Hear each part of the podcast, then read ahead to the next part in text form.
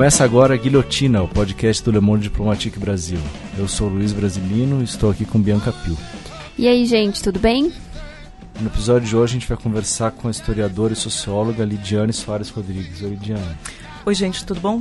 Obrigado pelo convite. Obrigado pela presença. Bem-vinda. A Lidiane é doutora em História Social pela Universidade de São Paulo e professora adjunta do Departamento de Ciências Sociais da Universidade Federal de São Carlos. Suas atuais linhas de pesquisa são Fast Thinkers, a brasileira, uma doutrinação ideológica contra culturas de esquerda e o marxismo nas universidades brasileiras. Nessas, dessas pesquisas vieram os artigos que vamos discutir nesse episódio. Uma Revolução Conservadora dos Intelectuais, Brasil 2002 a 2016, publicado na revista Política e Sociedade em 2018, e Amaram o Autor, os marxistas nas universidades brasileiras e os intérpretes do Brasil, que saiu na revista Estudos Históricos em 2019. Lidiane, queria começar te perguntando por que o interesse nessas duas áreas de pesquisa né, e qual a relação entre elas. Tá. É... Bom, os dois, os dois núcleos vai, de, de intelectuais que, é, que são tratados nesses artigos né, são, são os seguintes. Então, de um lado, eu tenho uma pesquisa um pouco mais antiga que, que me tomou mestrado, doutorado, pós-doutorado, enfim, dentro da qual eu me formei, que diz respeito, então, às apropriações da obra do Karl Marx, sobretudo entre intelectuais universitários, entre acadêmicos. Né? Então, eu partia de uma hipótese que, que era a seguinte, quer dizer, a, na medida em que a obra do Marx ela foi produzida no campo político, na medida em que ela vai sendo apropriada pelo campo acadêmico, pelo campo científico, ela vai sofrendo traduções linguísticas e traduções conceituais. Ela vai sofrer filtros, ela, ela vai ser modificada, né? Isso num âmbito, e ela vai ser modificada também uh, no âmbito das disciplinas em que ela é introduzida. Né? Então, os historiadores leem Marx de um jeito, os sociólogos de outro, os psicanalistas de outro, um, os economistas uh, de outro, não é? Então, a obra se presta a usos e filtros muito particulares que dizem respeito ao universo da ciência e ao universo uh, dessas disciplinas. Isso sem contar as tradições nacionais em jogo também, porque a universidade brasileira é uma coisa, a americana é outra, a inglesa é outra e assim por diante. Então, eu, eu tenho essa, essa pesquisa a qual eu me dedico, enfim, não considero encerrada há muito tempo. E o culminar dela, digamos assim, foi uma espécie de censo ou de survey uh, sobre o marxismo nas universidades brasileiras, que, que é constituído por um banco de dados uh, com 988 respondentes, né, uma população densa, é pouco usual esse tipo de, de trabalho em história intelectual. E mais, é, e, e, eu, eu cheguei a uma, a uma coisa interessante, que é assim, como que o marxismo variou em termos de prestígio, é, isso é óbvio, mas eu quantifiquei, verifiquei, enfim, de modo é, empírico bastante detalhista, uh, como que na gênese da introdução da obra do Marx na universidade, ele, ele vai, o marxismo vai aos poucos ganhando muito prestígio e depois ele perde esse prestígio. explicar isso não é tão simples, quer dizer, seria fácil dizer que isso tem a ver com a queda da União Soviética, mas não é tão simples assim. Isso é mais complicado, porque o universo acadêmico é muito complicado, porque o perfil do recrutamento desses marxistas é muito particular e, e assim por diante. Bom, então essa é a minha pesquisa, digamos, de mais fôlego e de mais tempo. E tem que ver, claro, com a trajetória das pessoas, né? Eu, eu já, já faz um certo tempo que eu trabalho com isso e quando eu era aluna e tinha que decidir tema de tese, essas coisas, uh, ler Marx era a coisa mais sofisticada que tinha na, na universidade. É, embora já existissem outros movimentos e correntes teóricas é, multidisciplinares, transdisciplinares, como é o marxismo, quer dizer, então é evidente que já tinha feminismo, por exemplo né? mas ele não era tão atraente quanto, para a minha geração, foi uh, os estudos e os grupos de estudos de Marx. Então, entender isso foi uh, fazia sentido. Né? Agora, gradativamente, eu percebi que, uh, para além de marxismo, na universidade e fora dela, existe um forte antimarxismo. Né? E, aos poucos, eu fui desenhando, então, uma outra pesquisa para ver onde que se localizava esse antimarxismo, tanto na universidade quanto fora dela. E aí eu cheguei a essa quer dizer, a esse, a esse outro lado da, da pesquisa, que é o estudo desses intelectuais. Uh, quer dizer, eu tentei buscar o antimarxismo, e na mídia ele é a coisa que mais tem, enfim. Obras contra Marx, contra intelectuais marxistas e etc. E, e o que eu entendia é que ela se concentrava, sobretudo, nas mídias e nas mídias ultra contemporâneas. Quer dizer, então, não apenas é, em livros, em, em, rádio, mas na internet. Né? E em todos os, e os variados uh, suportes que a própria internet comporta. Então, YouTube, aplicativos, Twitter, enfim, essa, essa, essa coisa que me parece ainda uh, bastante confusa e que requer estudo. Então, também do lado midiático, a obra do Marx sofria uh, modificações, sofria alterações, e conforme ela sofria e sofre alterações, ela quer dizer, um processo complexo, porque quanto mais alterações ela sofre, maior a possibilidade de ela atingir públicos que ela não atingiria, porque é um pouco ela vai se adequando aos públicos a que ela uh, precisa chegar. E isso, quer dizer, é um fenômeno que diz respeito ao universo simbólico, ao universo da cultura, então se observa na esquerda e na direita. Claro que com modalidades distintas, se eu estou tratando de universidade ou uh, de mídias. Uh, e foi aí que, então, eu uh, encontrei um núcleo de antimarxismo, direita, uma coisa que no início estava um pouco embaralhada, né? E eu decidi, então, fazer esse enquadramento do que seria uma direita mediática, digamos assim, para... Um, para simplificar um pouco a coisa, a gente simplifica e depois é, vai estudar com mais, uh, com mais detalhe. Né? Mas é, vocês viram aí nos artigos, quer dizer, o que me motivou a ir buscar nas as mídias era uma espécie de anticomunismo, uma espécie de antimarxismo, ainda muito atrelado ao, prim, ao primeiro objeto de pesquisa, que, que é fascinante, mas chegando nas mídias eu encontrei outra coisa. Né? Encontrei outra coisa. E hum, acho que a gente fala mais para frente, mas não encontrei outra coisa no sentido de que é mais complicado do que um mero antimarxismo, do que um mero anticomunismo. E encontrei outra coisa no sentido também de que a esquerda, é, ela, a gente pode falar mais para frente disso, né? Mas a esquerda também está nas mídias. Ela só que ela, ela tem as suas também particularidades quando ela, quando ela vai para a mídia.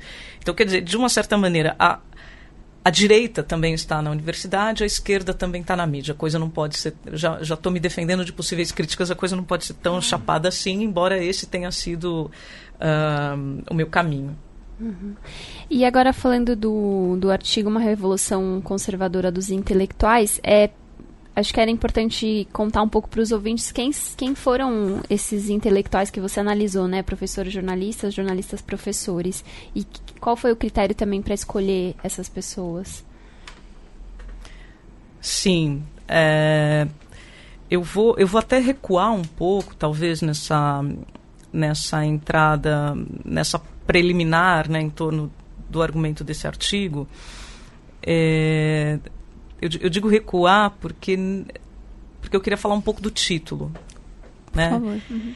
O que, que, seria essa, essa revolução conservadora? Quer dizer, revolução conservadora, ela pode, para não voltar à etimologia da palavra revolução, que corresponderia a isso mesmo, quer dizer, o, o circuito que te leva ao ponto inicial, mas, enfim, no senso comum, uma, uma revolução conservadora, ela, ela pode parecer um contrassenso né? porque a gente acha que revolução é um rebuliço que reestrutura as coisas, mas ela é conservadora, ou seja, é, é, mantém tudo como está.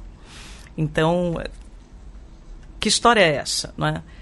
Há muitos sentidos atribuídos ao termo revolução conservadora. É, dá para fazer fazer um histórico do uso desse termo na bibliografia das ciências sociais, é, mas eu empreguei num sentido muito preciso, muito exato. Qual é a ideia de uma revolução conservadora? está em jogo, como eu disse, eu, eu fui para a mídia procurando uma coisa e encontrei outra. É, qual foi essa outra coisa que, que eu encontrei? Eu, eu encontrei uma profunda uh, heteronomização da cultura em oposição ao que poderia ser visto como uma autonomia da cultura. O que, que, que é isso? Quer dizer, uma transformação acachapante dos bens simbólicos em mera uh, mercadoria. Né? É, é, um pouco esse o, o argumento do artigo. Isso seria uma revolução conservadora, quer dizer, na medida em que a cultura, se ela é reduzida a mero valor mercantil, ela está perdendo a especificidade do que poderia ser a cultura. Né? Quer dizer, bens simbólicos que se produz uh, segundo regras irredutíveis à política, ao mercado e à religião. É, eu estou simplificando muito um, um esquema é, para pensar a autonomia da cultura, que está num sociólogo chamado Pierre Bourdieu. Uh, e ele se ocupou tanto dos processos de autonomização dos bens culturais, quer dizer, em que medida os produtores simbólicos se desvencilham das demandas do Estado ou dos partidos, etc., se desvencilham das demandas econômicas e se desvencilham das demandas religiosas. Né? Isso num processo secular que viria uh, desde o século XVI europeu. Bom, mas esse processo ele não é uma felicidade, um contínuo, uma conquista uh, dos produtores simbólicos. Ele está sempre sob ameaça. Quando esses três poderes se sobrepõem à produção cultural. Quando ela é obrigada, em função de uma conjuntura política, de uma crise econômica, da falta de recursos ou das demandas da luta política, a se submeter a essas três forças que acabam comandando os princípios de produção dela. Ora, quando eu fui para as mídias, o que eu encontrei. claro, eu já esperava encontrar heteronomia, mas, mas eu achei até que a heteronomia seria em relação ao sistema político. Não tão forte o que eu encontrei, que é com relação ao sistema econômico. Né? Então, algumas falas que eu, uh, algumas tomadas de posição que eu destaco no artigo uh, uh, são muito expressivas no sentido de observar como alguns intelectuais acadêmicos abriram mão inteiramente do compromisso com algum princípio de autonomia, do conhecimento, o que for, e se prestam quer dizer, e se subordinam a princípios que são estritamente econômicos. Né? É, e eu diria até, depois mais para frente eu espero que dê tempo para discutir isso, se a subordinação ela é, antes de tudo, ao econômico e não ao político, um, as alterações da vida econômica são mais... As alterações da vida econômica elas podem ser mais determinantes das tomadas de posição do que a troca de governo. É, eu acho que é uma discussão uh, que a gente pode fazer depois, mas enfim, é interessante. E aí, Bom, eu encontrei tudo isso é, e montei dois tipos, né, que eu chamei de jornalistas professores e de professores jornalistas. Como que eu selecionei, como que eu montei uh, esses tipos? Bom, eu selecionei algumas, uh, algumas figuras que, à altura da montagem do projeto, isso é a primeira vez que eu pensei foi 2015, quando eu tinha acabado de virar professora, e aí você tem que ter outro projeto, aquele negócio. Eu falei, bom, é, eu vou começar por algumas figuras que estão muito em evidência, cujos nomes são repetidos uns pelos outros. Né? Uhum. Então, eu observava uma espécie de círculo de citações. Então, Olavo citava Rodrigo Constantino, que por sua vez citava Reinaldo Azevedo, é, que por sua vez estava é, eventualmente no mesmo espaço, sei lá, eu não quero citar outros, eu não quero citar os espaços porque eu não quero dar visibilidade nem fazer uh, propaganda para eles, mas espaços de cultura que estão um pouco no backstage dessa, dessa mídia também fazem parte disso, né? institutos culturais, casas de cultura e assim por diante. E aí eu encontrava citações também uh, do Luiz Felipe Pondé, aos poucos o Leandro Carnal começou a aparecer, e eu, eu falei, mas tem, tem alguma coisa esquisita nisso aí, porque uh, eu comecei a vê-los como, quer dizer, alguns são formados em jornalismo, mas claramente quando eles falam, quando eles opinam, quando eles. Enfim, eu estou pensando sobretudo no caso de um deles, né, o Demetrio Magnoli, é, que coordenou um desses espaços de cultura, eles assumem funções pedagógicas. Então eu posso pensar que eles se formaram no espaço do jornalismo, a rede de apoio, a formação profissional está num espaço que é o do jornalismo. No entanto, a atuação tem uma dimensão didático-pedagógica gritante, não é? Quer dizer, eles se assumem como professores, falam num tom professoral. Por outro lado, outros deles eram professores ou são professores universitários, né? em, em graus distintos eles vão se desvencilhando das obrigações acadêmicas, cada qual ao seu modo e de acordo com as instituições das quais eles vêm. E aí então eles são professores de origem, acadêmicos de origem. No entanto, quando eles vão para as mídias, eles ocupam espaços de jornalistas. Então eu pensei, tec, é por aí. Vamos pensar em dois tipos e dois tipos híbridos. É? Então, o cara que vem do jornalismo e exerce funções pedagógico-didáticas e o cara que vem de um espaço pedagógico-didático, mas que passa a exercer uh, funções uh, jornalísticas. É? Um, e aí eu montei esses dois tipos e, e me parecia, quer dizer, que ele, ele, eles próprios, entre si, nesse sistema de citação, é, dizer, o, que aparece nos, o que aparecia nos textos, um citando o outro, tinha uma contrapartida sociológica muito nítida, um convidando o outro. Seja para falar no jornal, seja para escrever no jornal, seja para palestrar em Curitiba, seja para o Clube das Senhoras não sei aonde, enfim, muitos espaços é, e, e, muito bem remunerados. Né? Então, alguma eu pensei, bom, alguma coisa aconteceu tanto no campo do jornalismo que tornou possível a absorção dessas figuras e a produção dos híbridos, e alguma coisa aconteceu na universidade que tornou possível, que tornou atraente, que tornou, sei lá, que tornou legal para esses caras saírem do ambiente acadêmico, né? Então, eu tentei uh, desenhar uma espécie de match entre agente e estrutura, para usar, usar o termo técnico, mas quer dizer, o que tornou possível o encontro, né, a, a produção de um certo espaço, que me parece tal qual Uh, ele se encontra desenhado agora, não existia há muito tempo. Quer dizer, isso certamente um espaço expeliu esses agentes e outro espaço absorveu. E aí, quer dizer, tem, tem um espaço novo aí, é, é uma espécie de entrecampos, vai, para usar outro termo técnico, entre mídia e universidade. Esse entrecampo ele não é novo, mas eu acho que a forma que ele assumiu com as novas mídias e com a conjuntura política, essa forma sim pode ser nova. Talvez não tenha ficado claro, pelo menos para mim sim. Eu, eu acho que eu entendi, mas queria tirar essa dúvida. Quando você fala que é motivos, são é, elementos econômicos antes de políticos que, que motivam, você está falando de que não é que eles defendam uma agenda econômica e tal, porque isso cairia no campo do político. Você está falando econômico no sentido, sei lá, como financeiro, pessoal das pessoas, é isso? É, é. Obrigada por, obrigada por demandar essa, esse esclarecimento. Sim, quer dizer, sobretudo a seleção que eu fiz, tem outro, há outros pesquisadores trabalhando com jornalismo econômico especificamente. Um, e isso é uma coisa. Né? Então, sei lá, se eu pego um comentarista de economia uh, que defende a agenda do Paulo Guedes, né?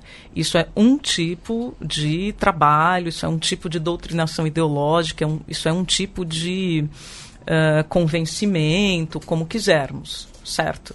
E isso diz respeito, Luiz, ao conteúdo do discurso, certo? Então, o sujeito, ele é especialista em economia, ele defende aquela pauta, ele defende aquela agenda.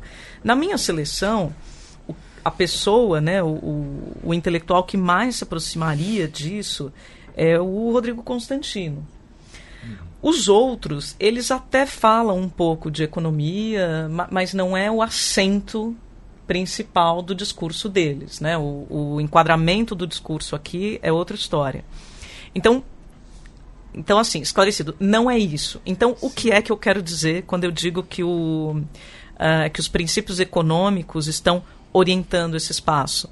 Dizer, menos ou não só o discurso e mais a prática. Né? Tem, uma, tem uma longa é, tem uma longa sessão do artigo em que eu estou comparando práticas um, mais tipicamente do campo acadêmico, ou melhor, do polo autônomo do campo acadêmico, porque também dentro do, dos professores acadêmicos há heterônomos, né? Uh, e estou comparando as práticas submetidas à lógica econômica. Então, para dar uh, um exemplo, eu poderia comparar na trajetória uh, deles todos, ou de alguns, quer dizer, na fase acadêmica, o regime de citações é diferente, a extensão das frases é diferente, o raciocínio é diferente, o tamanho da letra do livro é diferente. Então, assim, na aparência, se fala, não, Uh, um deles aqui, por exemplo, parou de publicar na EDUSP e começou a publicar numa editora menor, recente, de direita e que vende livro barato. Muito bem. Mas não é só esse espaço. O artefato é completamente outro. Né? No caso, uh, bom, depois está saindo um outro artigo a respeito disso, é, que, que vai se chamar Os Filósofos da Plebe. É, e, e a gente observa, quer dizer, os, os filó o filósofo da, da plebe, ele mimetiza o filósofo acadêmico. Né? Então, há citações eruditas, é, tem um pouquinho de grego, aquelas coisas. No entanto, não, é, as práticas são outras. Né? O filósofo, um filósofo de plebe ou de grande divulgação ou de grande disseminação, ele dificilmente ele vai estar preocupado em ler a obra original do filósofo. Ele está mais preocupado em facilitar o acesso, etc, etc, etc. E nós todos entendemos isso, a princípio, como uma espécie de democratização do conhecimento. No entanto, a questão é qual conhecimento está sendo democratizado e segundo qual, quais princípios. Né? Uh, eu poderia propor um modelo oposto de democratização. Por que não entender que todas as pessoas têm direito à leitura sofisticada e filosófica dos textos? Por que, simples, por que a, a democratização eh, da cultura precisa necessariamente ser uma facilitação, um barateamento? Porque não é democratização porque é uma subordinação a princípios econômicos. Olha, e o que são esses princípios? É gastar pouco e ganhar mais, é vender muito e produzir uh, num tempo enxuto, não é? Ora, quando a gente a gente tem um outro o oposto do que a gente brinca, né, que é o, do que a gente chama de mercado econômico econômico, é o paradoxo da economia simbólica, quer dizer, a, a economia simbólica ela não está preocupada com a relação entre custo e benefício. É aquela hora em que você faz a escolha irracional de comprar uma coisa mais cara porque simplesmente é bonita. Né? O que orienta a escolha simbólica uh, não é o utilitarismo, não é a praticidade, não é o preço. Ao passo que o que orienta o mercado econômico econômico é o dinheiro. É, o lucro, é o ganho imediato, enfim, em detrimento de outros princípios que correspondem ao mundo simbólico. E esse é o ponto, me parece, é, sem querer diminuir, e a gente vai, eu espero, falar disso, é, mas sem querer diminuir as consequências propriamente políticas dessa, dessa, desse espaço, me parece que esse espaço, um uma característica definidora e estruturante dele é que os agentes abandonam os princípios, seja científicos, seja de compromisso com a verdade, seja de compromisso com o mundo simbólico, seja de compromisso com a complexidade, e passam gradativamente a se subordinar nas práticas, na ação, na, na lógica das escolhas, aos princípios econômicos. Então, eu menciono aí um deles, que é um pouco mais rasgado, digamos, ao assumir esse princípio que simplesmente diz: é, eu estou ganhando três vezes mais que você, para você tá bom, não é? Ou uh, um outro caso de um desses intelectuais que fica uh, impedido pela empresa que o remunera de ir a uma manifestação. Ora, o que está decidindo, então, a, o, o, o que comanda a ação do agente? A empresa não necessariamente a convicção política dele. Porque, no final das contas, então, especificado o que eu quero dizer com o econômico uh, conduzindo a ação, inclusive das tomadas de posição política, quer dizer que essas tomadas de posição política elas também estão subordinadas à lógica do mercado econômico. Não é? É, a, eu vou, vou, dar um outro, um contra-exemplo, vai. Após a eleição do Bolsonaro, muitas pessoas se surpreenderam e, e com alguns jornais da grande imprensa que uh, estão tendo uma atitude bastante crítica com relação a, ao governo. Ora, mas se a gente parar para pensar na imprensa como uma empresa econômica, nada melhor do que o fato dela sempre ser contra o governo. Certo? Isso, isso vende mais, isso, isso rende mais, é, faz, faz parte da lógica da imprensa como uma empresa econômica propriamente dita, que tem custo, ganho e tem que fazer esse cálculo, é, é interessante para ela sempre ser contra o governo. É interessante para ela não ter uma identidade ideológica tão nítida. Então, é, é, a tendência de um, já há algum tempo uh, da grande imprensa é ter entre os seus colunistas tanto gente de extrema esquerda, extrema direita, centro, centro-esquerda, centro-direita. Por quê? Porque quanto mais largo for o espectro ideológico que ela der conta, maior a, a, segmentação dos leitores e maior número de assinantes, seguidores e, e assim por diante. Então, quer dizer, dificilmente um, um, um, um, jornal de grande da, da, grande imprensa que trabalha no regime de empresa ele poderá ter uma identidade ideológica tão marcada tão nítida ele vai tentar abarcar o maior número de correntes ideológicas uh, possíveis. É? E é claro que no seu editorial, e é claro que no seu uh, gerenciamento da, da identidade pública, ele vai dizer que isso é o quê? Sinônimo de democracia. Ah, porque aqui é plural, porque aqui cabe todo mundo. Mas veja, assim, é, é, democrático, vírgula, né? Por que não é democrático também eu ter o meu projeto ideológico e aqui escrevem escrevem, falam pessoas que estão afinadas com o meu projeto ideológico. Essa é uma questão de identidade, simplesmente. É? O oposto disso, é, quer dizer, essa fragmentação das correntes ideológicas dentro do jornal, me parece, é, isso, isso é motivo de contestação, as pessoas discutem comigo nos congressos. Eu, uh, enfim, vejo pessoas que eu considero um pouco ingênuas uh, discordarem disso. É, isso está aberto à discussão sem dúvida. Mas me parece que, sob o enobrecimento dessa tal democracia, né, se oculta um princípio de organização do jornal que tem muito mais que ver com a subordinação a, ao mercado propriamente econômico no sentido material do termo, sem, sem nenhuma dúvida. Então agradeço de novo a, a pergunta pra, que me deu a oportunidade de esclarecer, Luiz. É, então, Lidiane, ainda nesse artigo, é, você fala né, desse mercado de reações às gestões petistas. Esse é um fenômeno muito do governo, dos anos dos governos petistas, mas a imprensa antes disso ela já era dominada por colunistas de direita. O que, que mudou na sua avaliação? É, é, eu, eu acho essa pergunta assim é, fundamental, difícil, me parece, de responder. Então eu, eu, vou, eu vou tentar problematizar um pouco, uh, seguindo três partes, vai. Primeiro, falar de onde eu tirei essa ideia de mercado de reações, porque não, não é exclusivamente minha e, e depois discutir um pouco a periodização do mercado de reações que eu analisei, uh, e por fim fazer esse recuo no tempo, uh, que eu acho, obviamente, necessário, mas, enfim, problemático, né?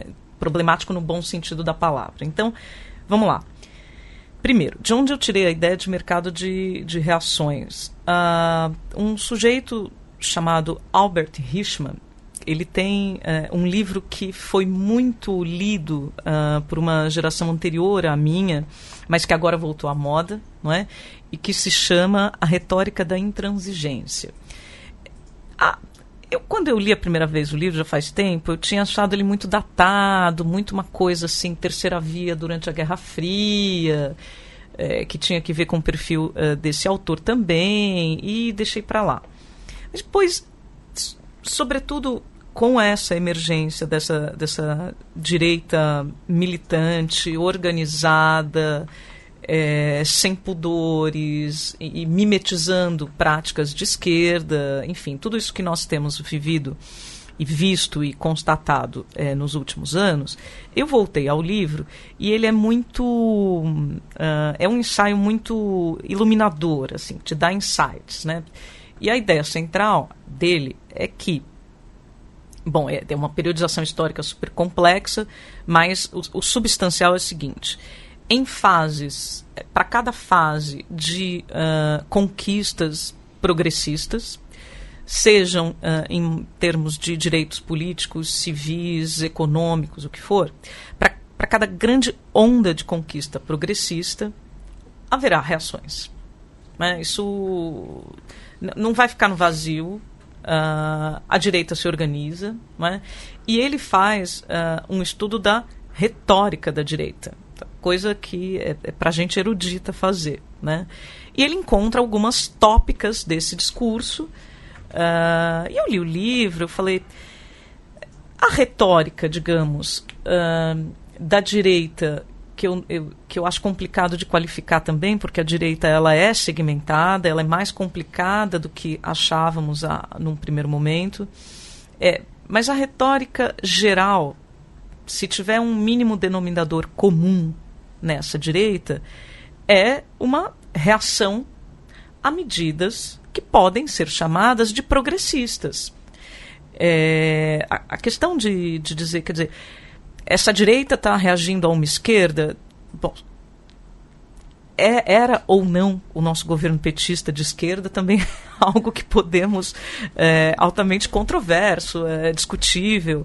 Então eu prefiro formular dessa maneira. A um conjunto de reações, certo? Que se opõem, que criticam, que decretam que são inúteis, que são desnecessárias, enfim, medidas progressistas. É isso. Eu acho, basicamente, é, essa formulação me, me parece mais uh, incontroversa e dá para a gente conversar a partir dela. Então, e esse é o ponto. Indiscutivelmente, houve né, medidas progressistas se são de esquerda ou não, se levam à revolução ou não, uh, se ajudaram a produzir o conservadorismo ou não, daí a discussão é outra, mas houve algum nível de democratização econômica e simbólica, né? Uh, o consumo aumentou, enfim, uh, há mais pessoas na escola, há mais pessoas na universidade, há mais universidades, enfim, e isso aconteceu durante os governos petistas.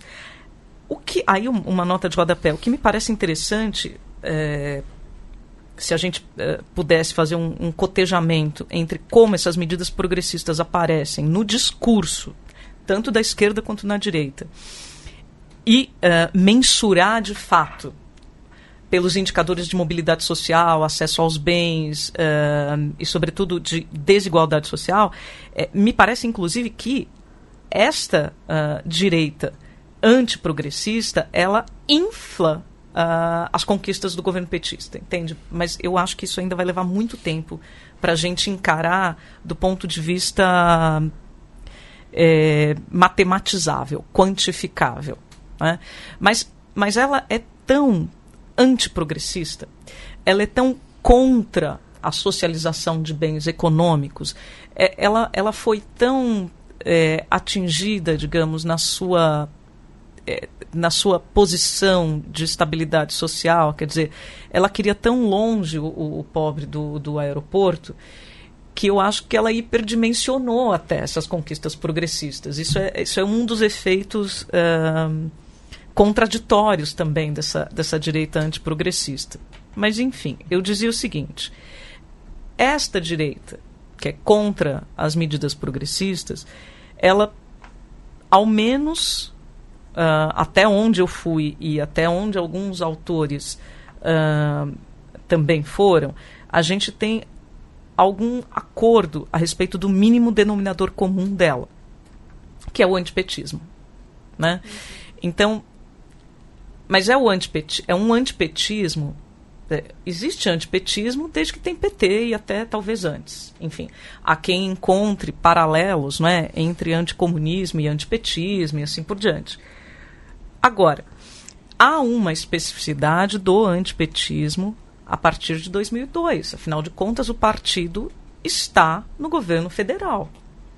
Ele deixou de ser oposição. Ele deixou, é, ele, ele, bom, ele deixou de muita coisa, mas o fato dele ser é, governo federal me parece que, então, existem especificidades desse antipetismo. Uma coisa era ser antipetista quando o Lula estava disputando a presidência com Collor, no final da ditadura, sei lá, primeiras eleições depois uh, do regime. É, do regime militar, e, isso é um antipetismo. Esse antipetismo que vai se constituindo de 2002 para diante, ele é um antipetismo reativo. É aí que eu, que eu volto a, ao Hirschman, né? ele é um antipetismo contra especificamente o que o PT está fazendo ou diz que está fazendo no governo federal. Então, aí eu estou já no segundo ponto do que eu disse que eu ia tratar, né? Eu acho que tem, tem sim uma especificidade deste período e desta uh, direita antiprogressista. Né? Ela está reagindo a um partido podemos discutir se é de esquerda ou não, mas que ele tem um histórico no interior da esquerda, que ele tem um acúmulo de discussão que corresponde ao léxico, aos ideais, etc., da esquerda, não há a menor dúvida. Né? E isso acontece pela primeira vez na história do Brasil. Então, eleito, com todos os problemas de, de uma eleição uh, burguesa num país como o nosso e, e assim por diante.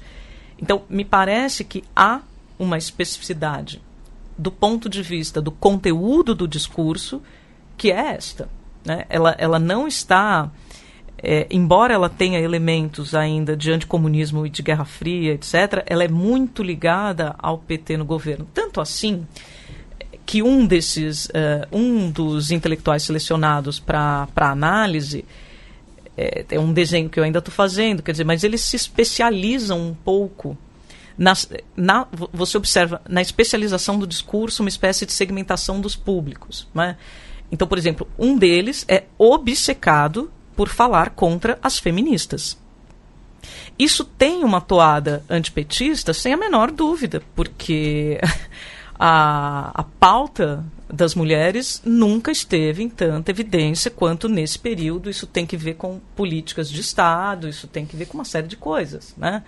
Outro eh, se projetou no mercado das reações como uma estrela em ascensão, falando contra as cotas raciais. Ora, é, é uma das dimensões desse antipetismo recente que corresponde ao período do governo ou da era petista no governo federal, sem dúvida alguma, sem dúvida alguma. Ele, ele aproveitou é, uma questão extremamente controversa, viu que teria reação e se tornou um intelectual da reação àquela causa específica. Né? Então, por que, por exemplo, essa, esse antiprogressismo ele é um antiprogressismo simultaneamente antipetista e anti-identitário? Por quê? Porque essas identidades também pautaram muitas da, das políticas petistas. Então, há uma especificidade desse período, e me parece que é esta, não é? que gira em torno do antipetismo, mas de um antipetismo específico que diz respeito à presença do, do PT, um, a presidências né, petistas. E aí, a terceira parte da pergunta só dá para problematizar. Né? Por quê? Porque eu penso o seguinte. Então, em dois, eu vou dividir eh, em dois pontos a, a, a resposta. Porque há pouco eu disse que esse entrecampo entre universidade e espaço midiático, eu, eu localizo, é, eu acho que ele existe há muito tempo. Ele não é isso, esse entrecampo, ele não é novo. Né?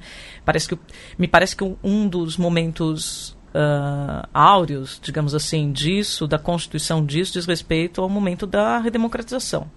Né? Então, claramente ali, é, em meados dos anos 70, a gente observa, claro, com outros agentes, uh, com outros jornais, com menos recursos, mas tem ali um intercâmbio entre uh, professores universitários, pesquisadores, editoras de esquerda, eh, que não na época não tinham canal no YouTube, mas elas tinham o folderzinho, não é? Tinham outras maneiras de intercambiar essa, essa, essas ideias da universidade para o grande público.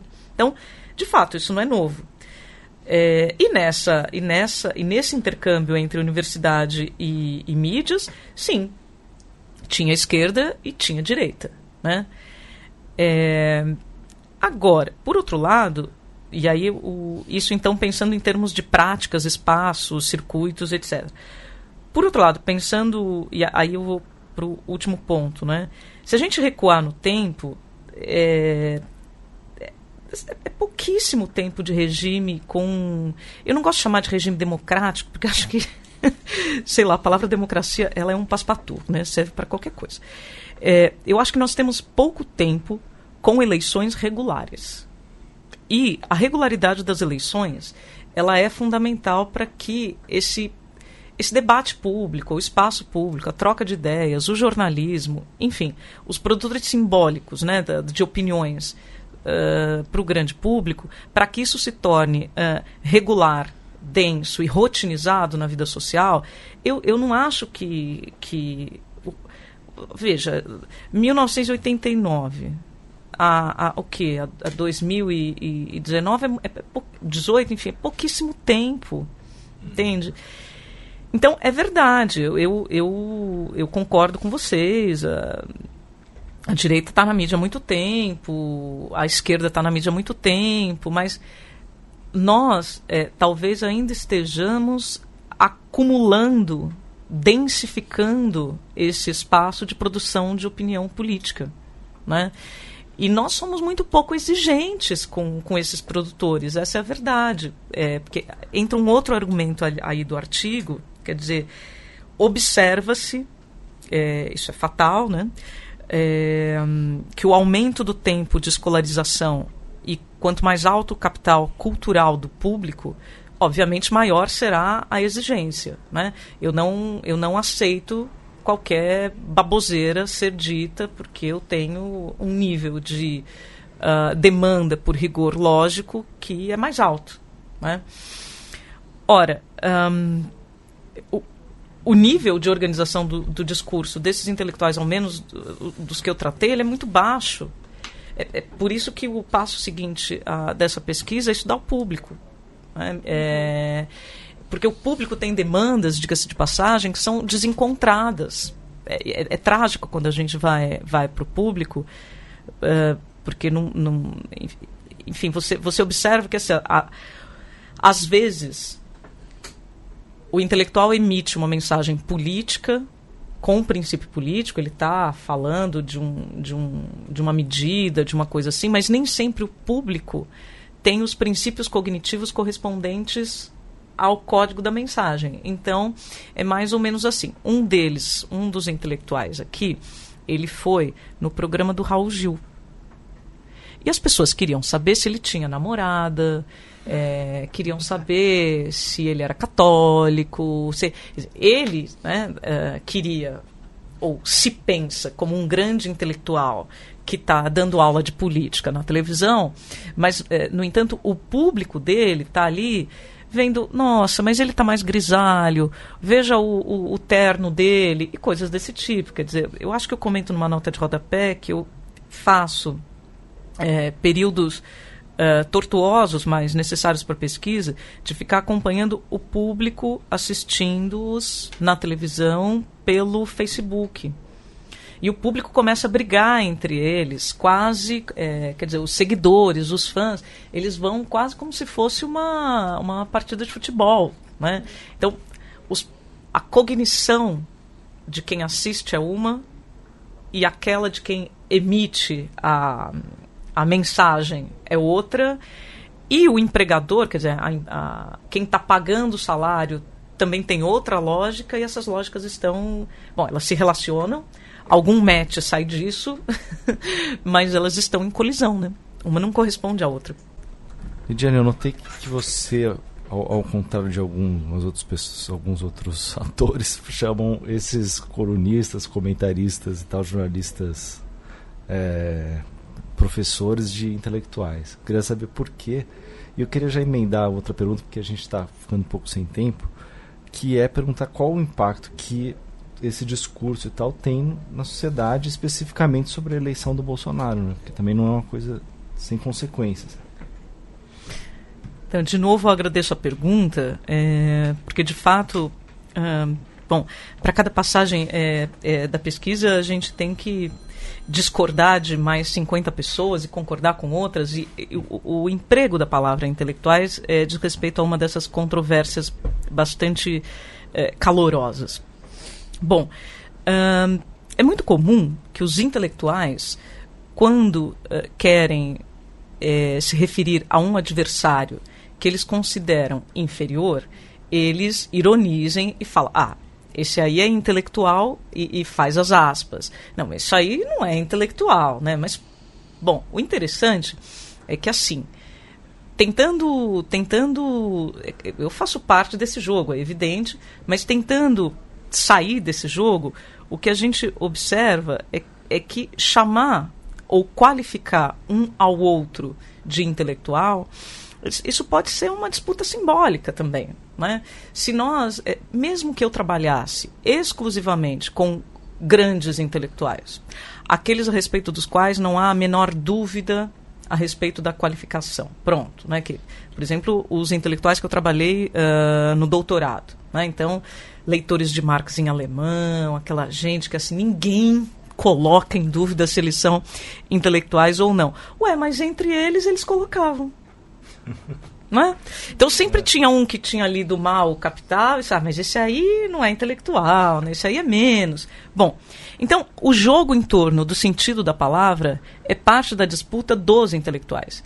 E eu acho, e, e assim, é como o juiz, né? O, o juiz, para avaliar bem ali o jogo, ele não pode ser parte pri, né? Eu, eu não vou é, tomar partido de quem está certo ou de quem está errado.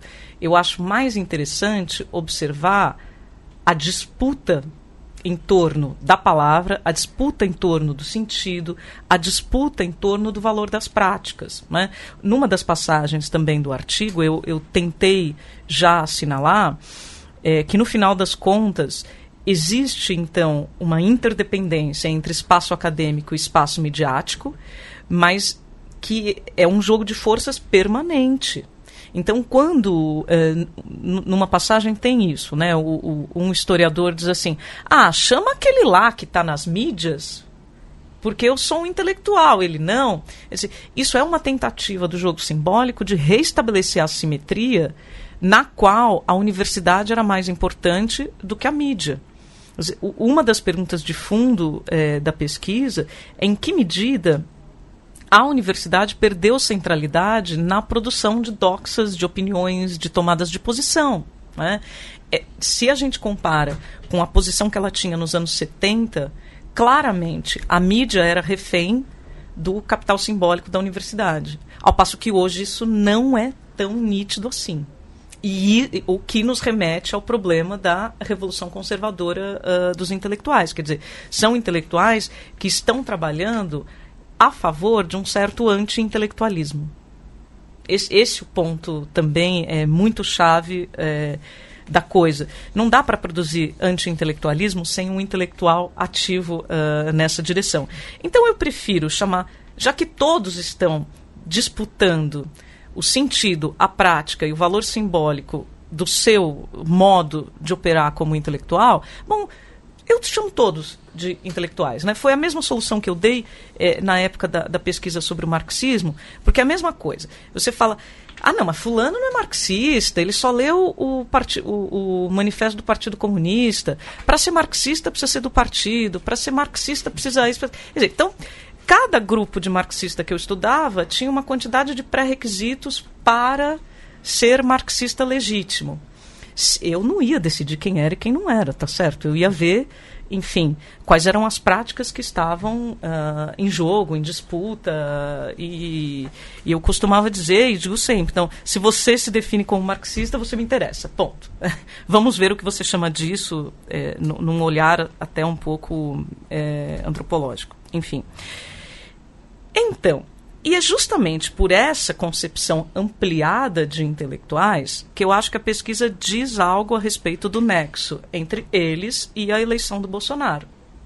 Porque se eu fosse ficar só com as pessoas que eu mesmo acho que são intelectuais mesmo, ou intelectuais de verdade, bom, a grande verdade é que elas impactaram muito menos do que o que elas esperavam essas eleições. Né? Não há dúvida que essa mudança morfológica dos dois espaços, universitário e midiático, ela, elas, quer dizer, é uma mudança morfológica muito lenta, super complexa, mas ela teve efeitos vibrantes, né? efeitos vibrantes. Eu, um, eu conheço os estudos de que mensuram, quantificam, etc., uh, voto e assim por diante. O que a gente brinca que são os politológicos, não é? mas eu acho que a cultura, em dois sentidos, esteve no centro disso tudo. Né? A gente nunca discutiu tanto cultura no Brasil. E isso é um dado importante. Imagina, quando teve aquela discussão sobre o, a, a mostra lá da história da sexualidade, eu achei fantástico. Eu falei, nunca se discutiu museu publicamente no Brasil. Isso é expressivo de uma mudança morfológica de fundo, isso significa que as pessoas estão se orientando não é? para discutir cultura, eu acho isso relevante. Então, não me parece casual que professores que estão na mídia assumam o protagonismo que essas pessoas assumiram. Né? Eu creio que houve é, impacto, sim, e boa parte dos estudos, bom, alguns contestam, outros não, mas houve impacto do discurso deles, é, não primeiro porque eles são professores e, e, o sistema de ensino, a cultura, o papel do professor está em pauta o tempo todo, de assim de não, é, isso está colocado em questão. Então, é, não é qualquer tipo de intelectual, é um professor na televisão, na mídia, no YouTube, assim por diante.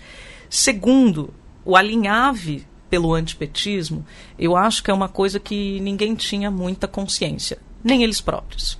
Nem eles próprios. Né?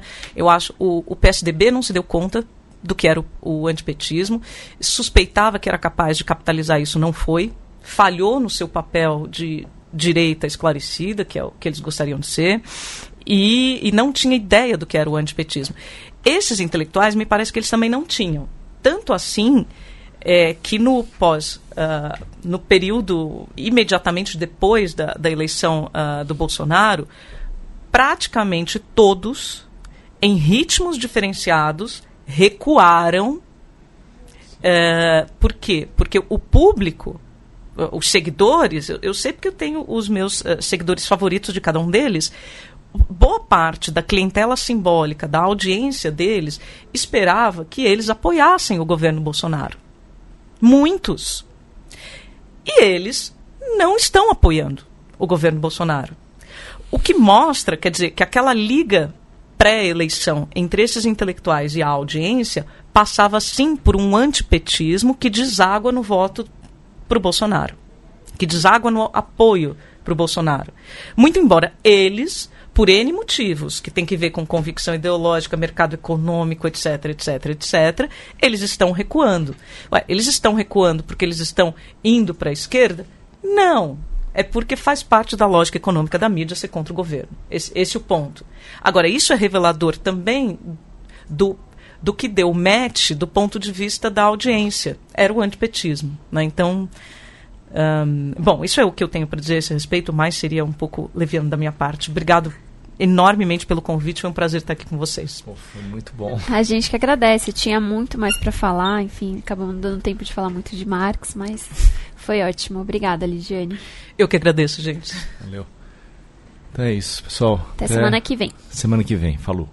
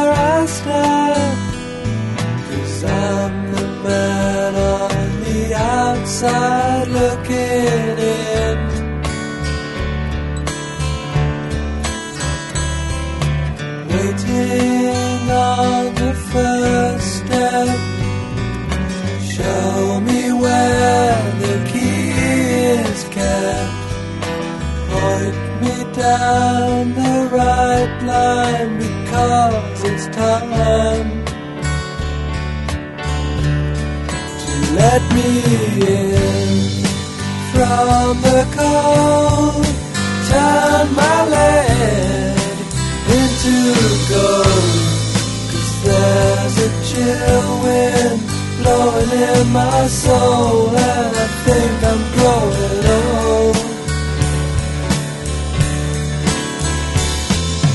Flash the red is what's the deal?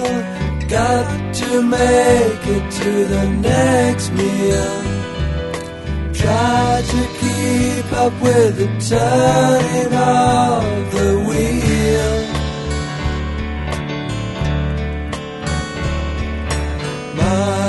After mile, stone after stone, after turn to speak, but you're alone.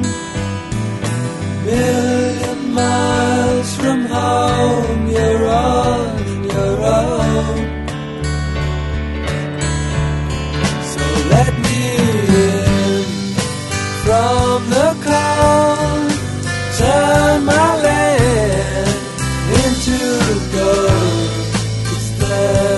chill wind blowing in my soul,